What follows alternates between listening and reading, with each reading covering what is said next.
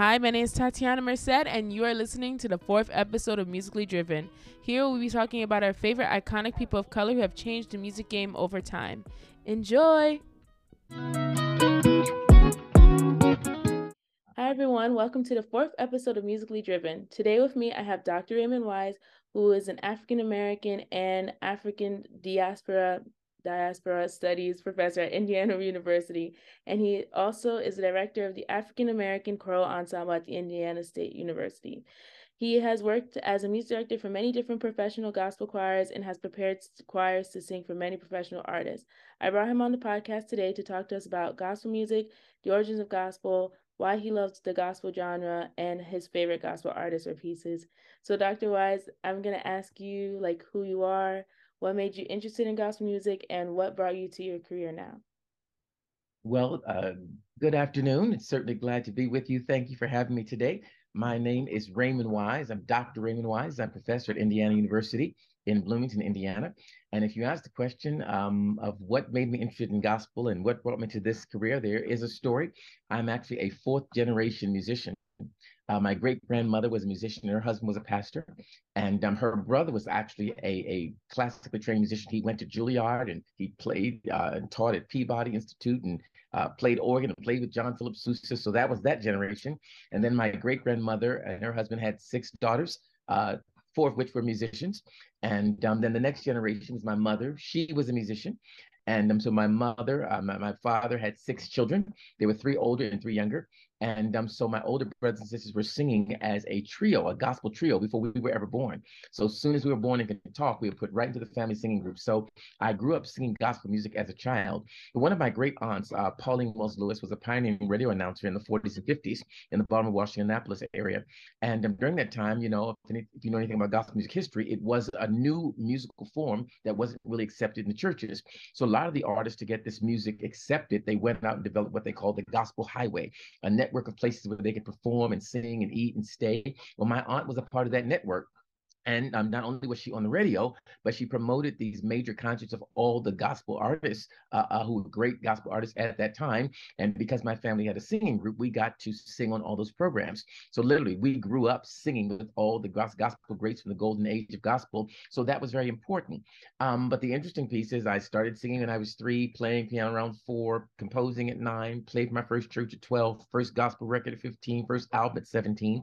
And with all of that, I decided I was not going into music because everybody said you'll be broke. And um, it's not as much today, but most people uh, consider that if you did any kind of artistic career, that that wasn't a real career. You need to do something else. And I believed it. So I decided I was going to be an anesthesiologist went to the health magnet high school and it only took me a couple visits to the hospital to realize i don't even like the smell of the hospital so that was over. So i decided to go back down to the performing arts department and major in music started studying classical music and decided i was going to school for music.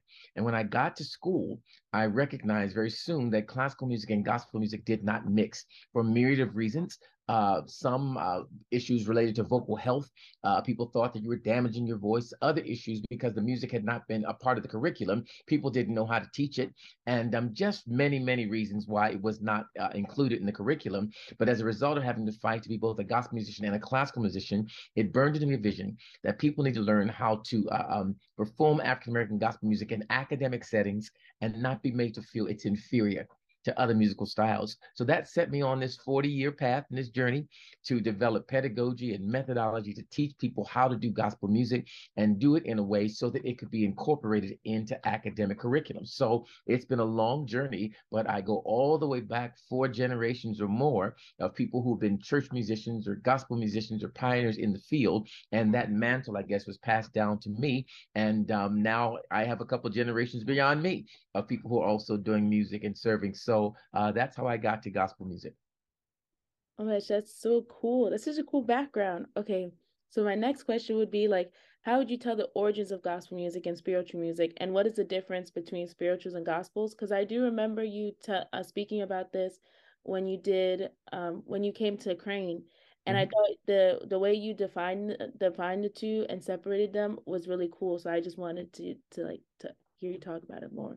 Yeah, well, gospel music and spirituals are often uh, confused. People tend to uh, use the term synonymously, but they're not really the same. Um, they are two of seven distinct African American sacred genres. We've got psalmody, line singing, shape note singing, spirituals, hymnody, gospel music, and the standard classical art forms in which gospel music composed, gospel musicians compose. However, because they share a lot of the common uh, musical elements, people confuse them and they use the term synonymously. But actually, they are different. And the spiritual is a predecessor. I often call it a grandparent, if you will, of gospel music. The spiritual, of course, you know, was a music that evolved during uh, the time when African Americans were enslaved in this country. And um, as a result of that music, that music became a, a primary uh, musical uh, genre, if you will, that affected all the music of America because it evolved in different directions. It went a, a secular direction, a theatrical direction, an artistic direction, an academic direction, and a sacred direction. And out of the line of the sacred direction, the uh, spiritual, which is the field spiritual they sang in the field, it then moves into what we call the congregational spiritual, uh, where in the, the Pentecostal uh, revival and movements of the early 1900s, they turned to the spiritual, began to add guitars and percussion and piano pianos and and um, all of those things and they transformed the spiritual into something that was accompanied and then in these kind of churches those are basically what you call storefront pentecostal churches they began combining blues and jazz with the white and black hymns of the church and congregational music and the quartet music. So all those things merged together to form gospel music, which comes in the 20th century. So spirituals are a 19th century musical form gospel music is a 20th century musical form, but uh, gospel developed in the late 1920s and 30s when African American blues and jazz musicians came back to the church and they uh, brought with them the blues and jazz rhythms and uh, they started combining them with the hymns and spirituals of the church to form this new music called uh, gospel music. So, um, as they did this music, they got into the church. How did blues and jazz get there? Because many of the people who formed these storefront Pentecostal churches were uh, former rural slaves who enjoyed the kind of emotional, effective music in the South that was not necessarily the kind of music that was being done uh, in the North. So, they wanted a musical style that was reflective of the music of their culture and of their past, of their heritage. And this music was born uh, in these churches and has stemmed and evolved even since that time in the late 1920s and 30s. Okay, that's okay. I love that. Okay. So then I guess that goes into like my next like my next question because it, I talk uh, the next question would be like how has gospel music evolved and how have you seen it evolve in your career? So like I guess adds on because you talk about how um, gospel music evolved from spiritual. So how have you seen it evolve from those 1920s from jazz being incorporated to like now? Yes, well, absolutely. Well, gospel music today is not the same as the gospel music that was started in the 1920s and 30s. And um, in 2000 or so, there was a, actually 1997, there was a, a song released by a young man by the name of Kirk Franklin called Stomp. And that song was pretty controversial because they were not singing in choir robes. They had hip hop clothing and they were kind of dancing and moving and all kinds of things that were not normal for gospel music. And it uh, uh, made the church people really upset. And they were like, this is not gospel music. This is awful. But of course, according to Frank Franklin, this was gospel. So it asked, uh, uh, started the question, me asking the question, what is gospel music? And um, so for my doctoral dissertation, I invited that question or I entertained that question. And um, as I began to look at current definitions, they didn't define the older music You look at the older definitions, they didn't find the current definitions. So I had to go all the way back to the beginning of the origins and did a history and a study uh, from 1900s all the way to 2000. And in that time, I discovered an historical pattern that happens in gospel music. And it is this someone comes to the church with a style that's considered too secular. Church doesn't like it, they reject it, but the secular world embraces it. They make a lot of money. So someone in the church then takes that new style, tweaks it with some traditional elements. The church finally accepts it. They take it then to a peak and then you know somebody comes in and does that again. So that pattern has already happened uh, uh, five times and we're in the sixth transition right now. So we've got several eras that we identify based upon our research. We have the congregational era the traditional era the contemporary era the word ministry era the urban era, and then the crossover era is the era in which we are living right now. So the music is totally different from the early days uh, to today, but each era has its own music vocabulary and specific things that were happening in society and culture spurred artists to write and create uh, uh, in certain ways, to write certain themes, or to write in certain ways, or to incorporate different types of popular music into the church.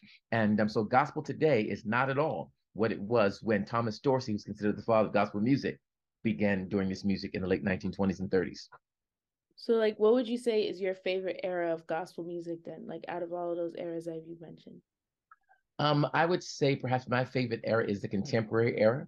Uh, that's between 1960s um, to uh, 1969, 70, even up to the present. And with all the eras, I don't give a, a starting and ending date because gospel music is not 100 years old there are people who are still composing and writing in all of these styles today who are still alive. So the eras have continued and will continue as long as people are writing in those particular styles. But I like the contemporary era. That was the era, I guess, in, in which I came of age as a gospel artist and pianist and movement. That was the era with um, Clinton Utterbach Choir, with um, um, oh gosh, uh, Richard Smallwood and Robert Fryson and Henry Davis and all these musicians who were classically trained gospel musicians.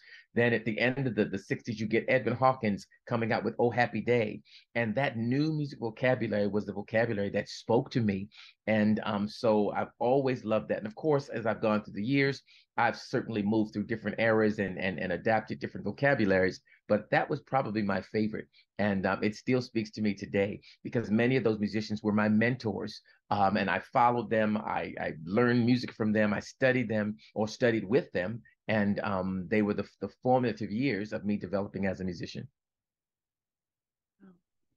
That is so cool. So um, I'm gonna segue into like more of like your career and what you do. So when reading about gospel music, oh wait, never mind. I'm gonna segue more into like the the music part. So when reading about gospel music, because we mentioned this how jazz was um like incorporated into gospel music, it was mentioned how important improvisation was in the genre, especially with the piano. So how do you utilize improvisation when music directing gospel music?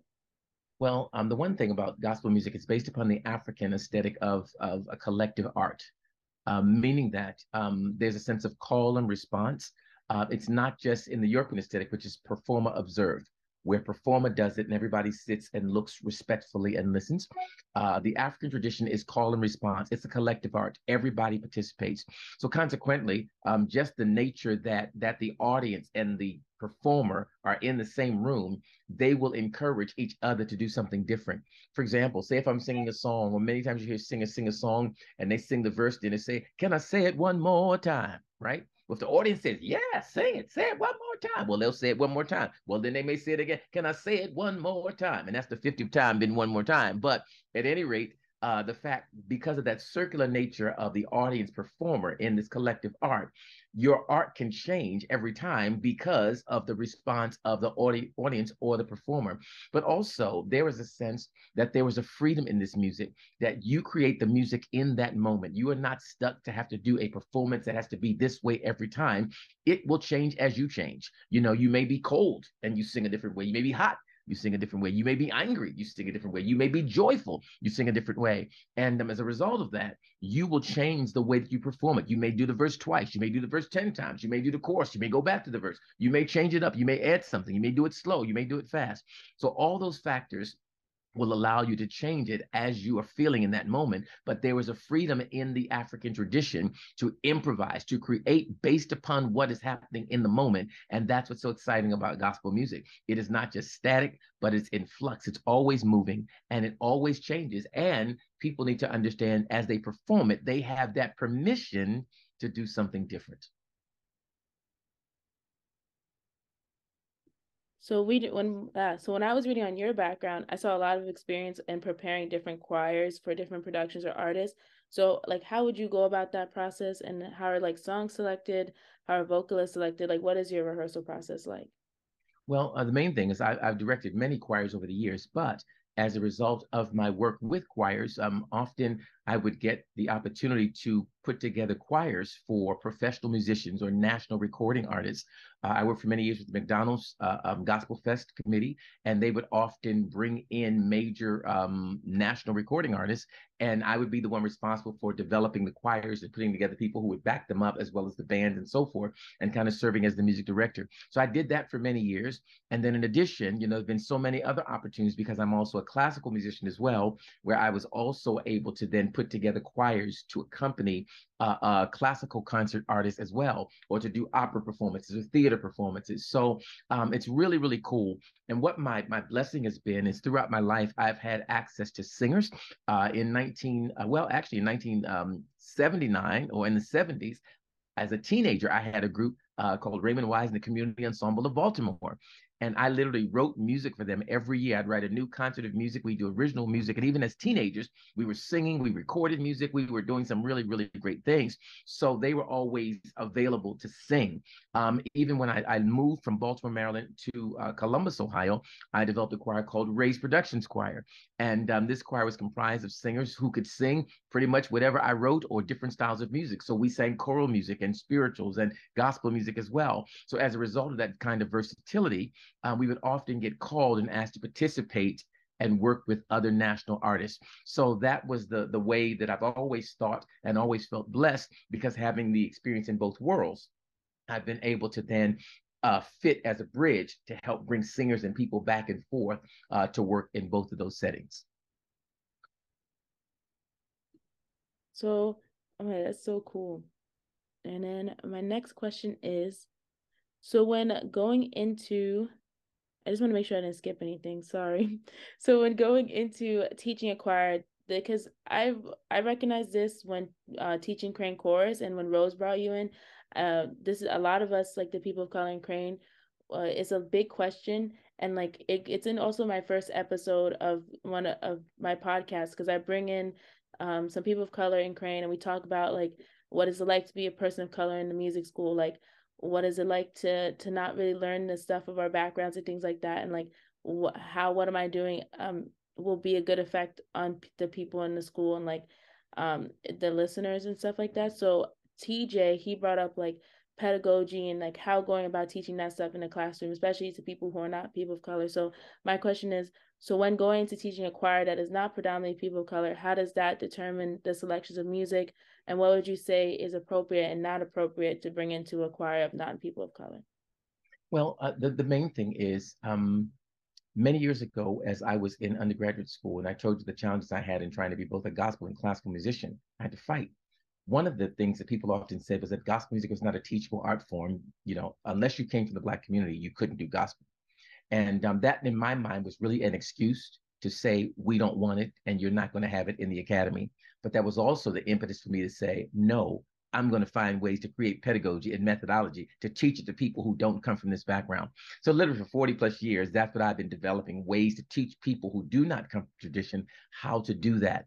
So, the issue is, is um, there are, are, are skills, if you will, involved in singing. Many people just see it as a gift or talent of those who come from a certain tradition. However, when you look back and analyze it and take it apart, there are specific uh, uh, core elements and performance practices and certain things that you can do that will help you to, to sing more authentically. So um, as I looked at that, uh, I knew that was a challenge. And for many people, especially those who are formally trained, who are not used to uh, uh, learning anything without scores, you know, that was a challenge because generally gospel music is taught by rote. So the idea of how do you teach people to use their ears and to use the uh, musicianship in different ways. So um, it's always been a challenge to be able to go into different environments, but but the idea is, again, having been trained in both worlds, I'm able to say this is that or that is this. So I can go to those who are classically trained and use their language to teach them uh, about gospel music. But then I can also go to gospel musicians who've never been formally trained and use their language to teach them about classical music. And then in the middle, people can meet in that middle place. So I spent literally uh, most of my career developing pedagogy to teach people. For over 20 years, we ran a school in Columbus, Ohio called the Center for the Gospel Arts, where we literally taught classes in all the gospel arts, you know, piano and voice and, and composition and, and all of these aspects. And um, so I literally developed uh, pedagogy and methodologies and training manuals to teach people how to do these specific things. And those are the same things that I use as a basis for my teaching when I'm teaching in the academy. Now, you said something about what is appropriate and what is not appropriate. Well, several things. When you look at the sense of church uh, uh, versus state or the separation of church and state, there was a sense that if you're going into public institutions, we are not there to proselytize or to get people saved. We are there um, because it's an academic uh, uh, institution.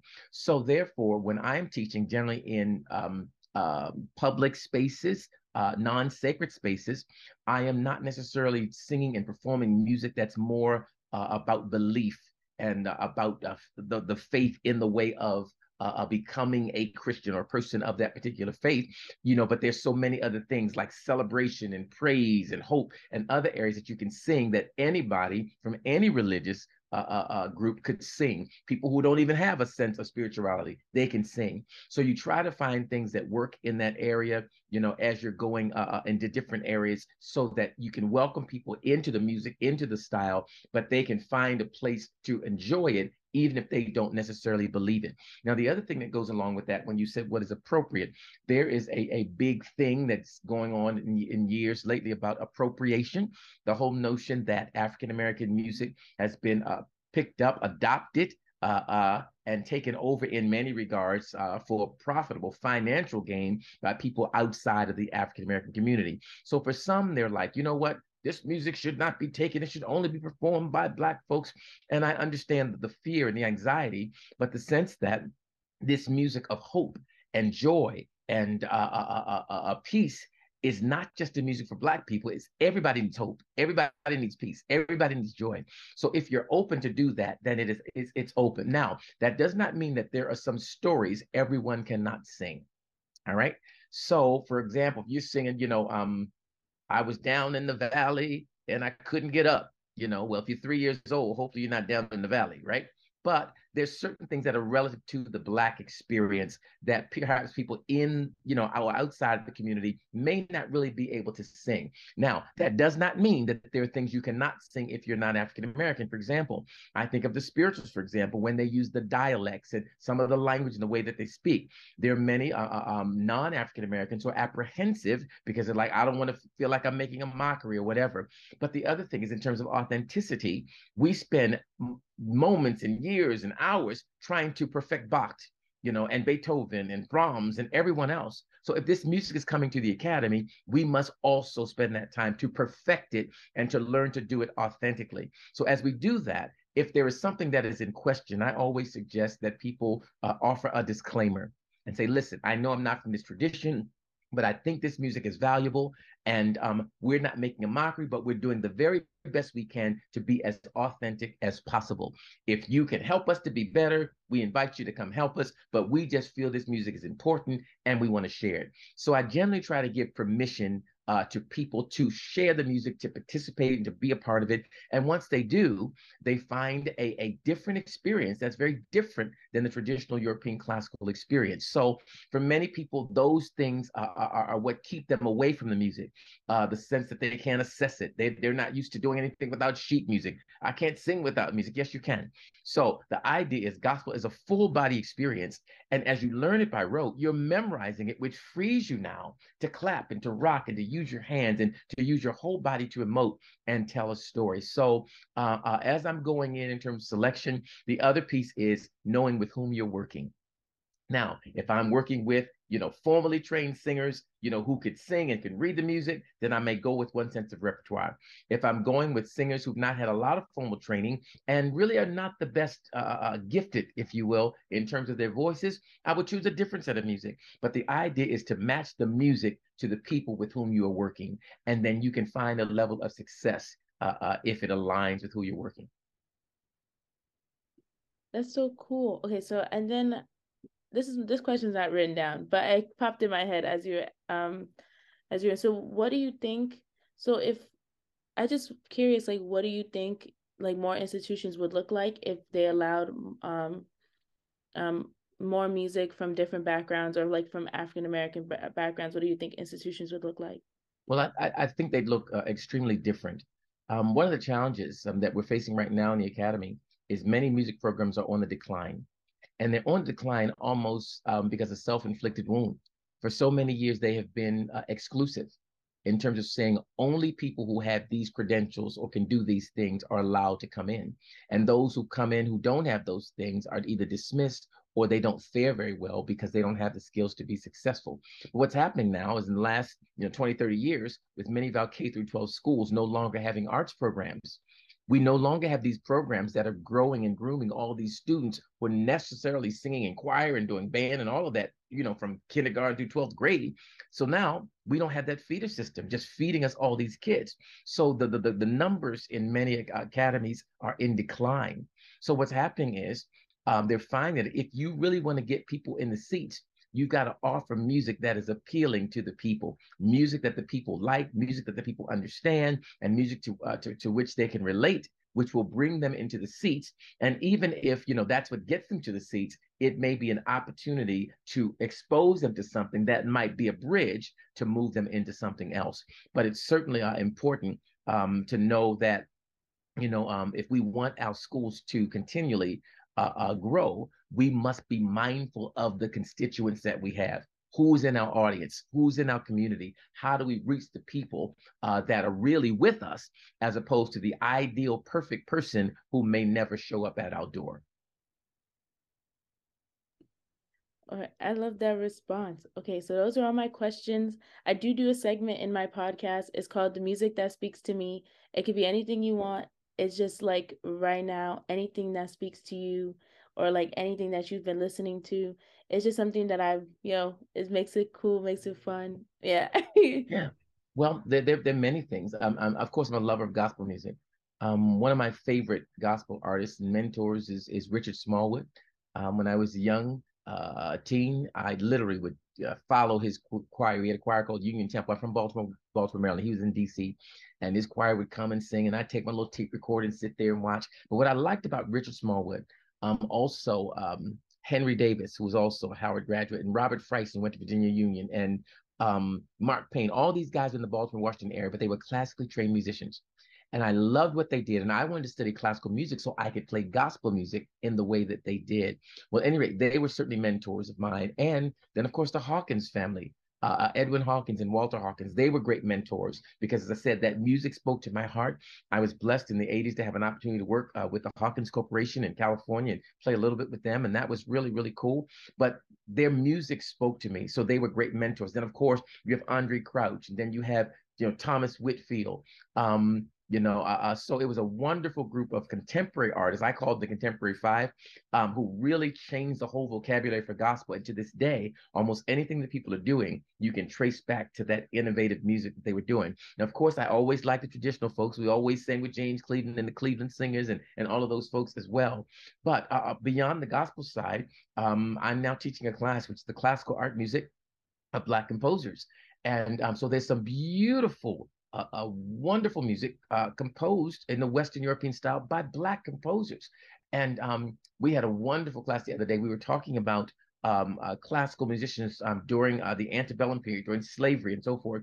There was a, a man, um, they called him uh, Thomas Blind Wiggins, Blind Tom, and um, he was actually autistic. He was a savant and he could play pretty much anything he heard. Um, but he was so gifted in music that he composed. He, he was a natural at hearing different kinds of sounds and began to write tone poems on the piano and different poems, you know, representing the things that that uh, he heard. So um, he wrote a piece called "The Battle of Manassas," you know, which is really great, and it really visualized the the, the whole uh, the war scene. You know, he had the the drums going, he had the the fife going, he had uh, uh, the, the the the the bombs smashing, he had the um the Dixie theme, he had the the uh, um, national Star Spangled Banner theme, they even had the French uh, uh, uh, national anthem theme. All these things were mixed up, telling the story of this war. You know, but it was an ingenious piece by this man who was blind.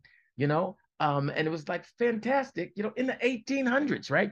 And he was one of the most uh, uh, well, highest paid, significant grossing black concert artists of the time. Now he was enslaved, and of course his masters and the artists took advantage of him. They made a whole lot of money off of him that he did not make, but he was a musical genius, and some of his works are fantastic. So we've got other artists, of course. Um, you know, we've got uh, moving to the, the, the Harlem Renaissance period. We got you know from Harry Burleigh to to uh, William Grant Still and Florence Price. Uh, um, you know, her pieces, her anthems, her symphonies, Margaret Bond, her art songs, you know, um, her piano pieces. Um, so there's some wonderful pieces there. Now, I have been for the last 30, 40 years so when the gospel music you know that that's really where my, my mind stays. And every now and then i'll listen to some other things. And of course i've got a son who's young and i'll hear all this stuff that he's playing. But generally i'm a lover of gospel music. You know beyond the classical ones you know people like ricky dillard you know a new generation they're a young group and they've got this real big sound with vibrato and some people don't like that but i love it you know, I love the Ricky Dillard vibrato, and um, I love the choirs. So I'm um, just really excited about the gospel choirs. And that age of choirs from the 60s to the 80s or so was really, you know, uh, those moments that were really great. So pretty much, um, I'm a composer as well too. So I write a lot of music.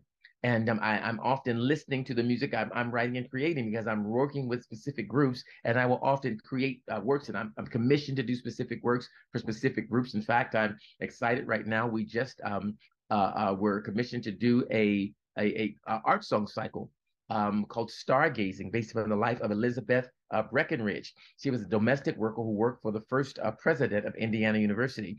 And it's been the most wonderful thing to be able to create this piece. And now uh, they're bringing it to life. The students are going to perform it. It's had a world premiere at Eastman. Several other opera singers are planning to sing it. But listening to that music as well, the things that we compose and, and all of those things, you know, so um, I've got a playlist, but I, I would confess that most of it is on the sacred side, and then I'll I'll turn to some of the other things every now and then, just as a release. And then many times I don't listen to anything because I do music so much, and I'm doing it every day, all day. When I'm done, I don't want to hear notes. Turn the radio off. Turn the record player. Don't play a single note. I don't want to hear anything. I'm good. And just listening to to nothing, if you will, is also a, a wonderful opportunity too. That makes so much sense. But oh my, I want to make sure before anything closes, because I, I asked you all my questions. I asked you the I did the music that speaks to me segment. I just want to make sure I thank you. But you did mention uh, Margaret Bonds. I love her. I just sang a piece by her called "The Minstrel Man." That's the um the yes. Hughes poem. Yes, yes, yes. I love her pieces so much. She's amazing, and I'm yes. hoping like with one of my episodes, I do a um I want to do like an 18th, 19th century episode and mm-hmm. like African Americans in that um in that era. So I'm also doing a research project on Elizabeth Greenfield. Greenfield. Yes, yes, She so was I'm the hoping- first black uh, uh concert opera singer. She was they called her the Black Swan.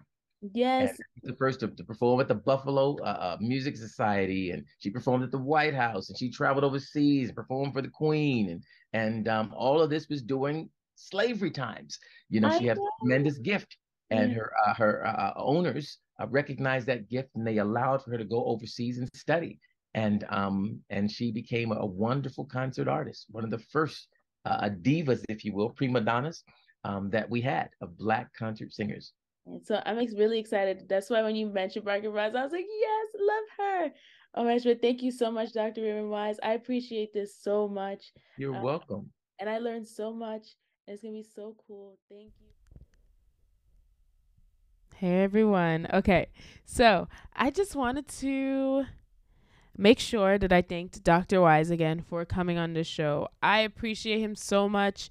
Um, I appreciate when I reach out to people and they're really receptive to what I'm doing and they're like super excited to share their knowledge with me and I'm super excited to receive the knowledge I feel like Dr. Wise every time he talks is like super informative and he gives you a lot of information when he's speaking to you, which I appreciate so much because I feel like I'm learning something.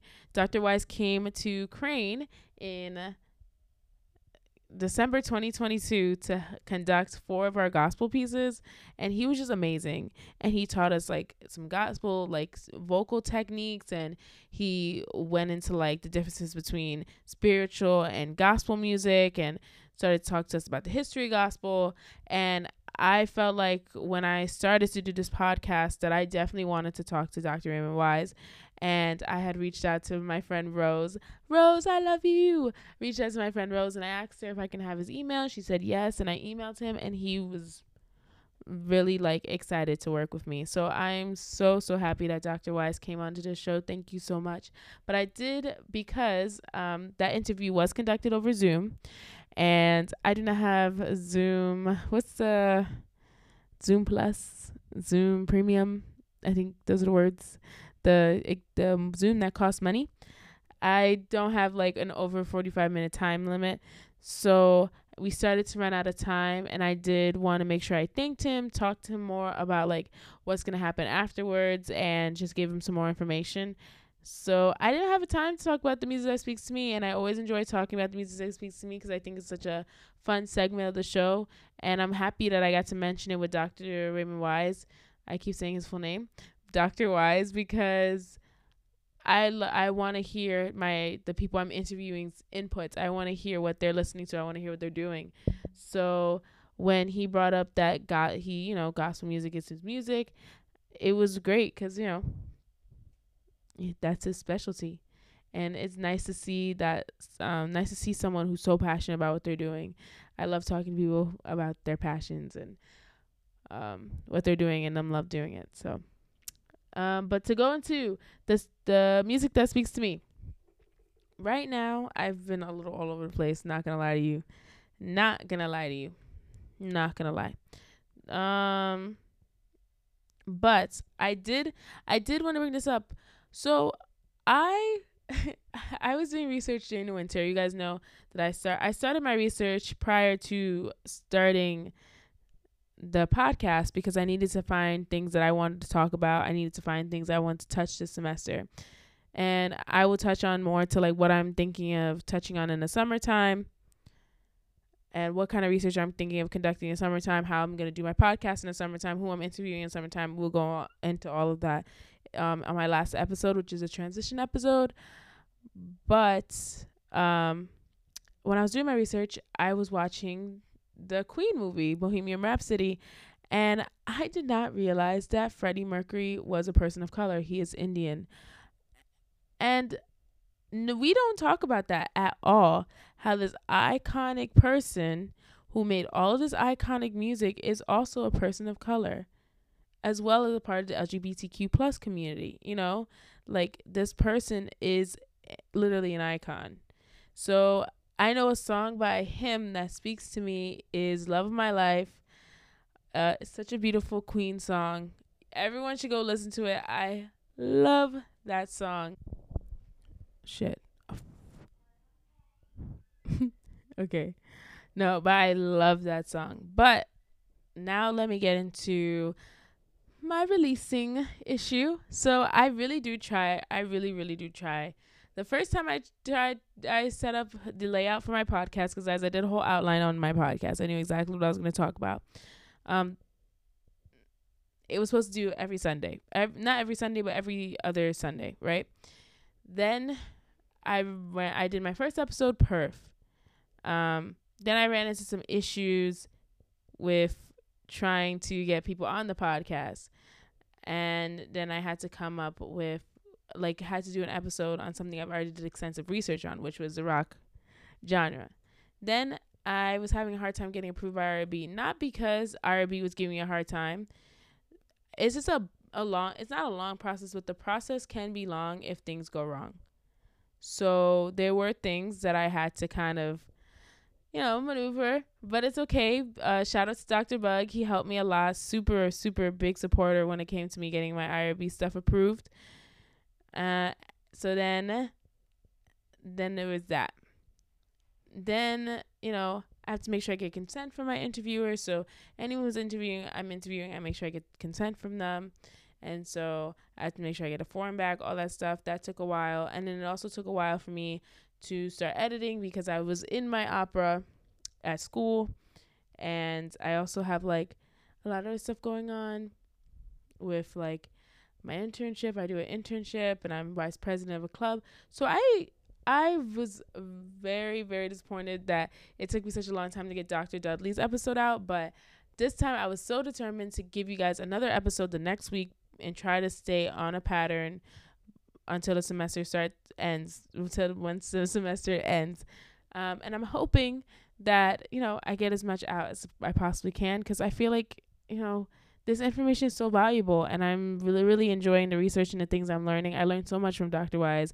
I learned so much from my conversation with dr dudley. I learned so much when i was doing my research on rock. I learned so much from tj and zion and Vatressa and Jalen when we were talking about um, how we're contrib- contributions to music and how you know Crane and us being in Crane and, and learning those perspectives of people of color within a, a music major it helped uh, helped me not feel like so alone in a space that you feel alone in.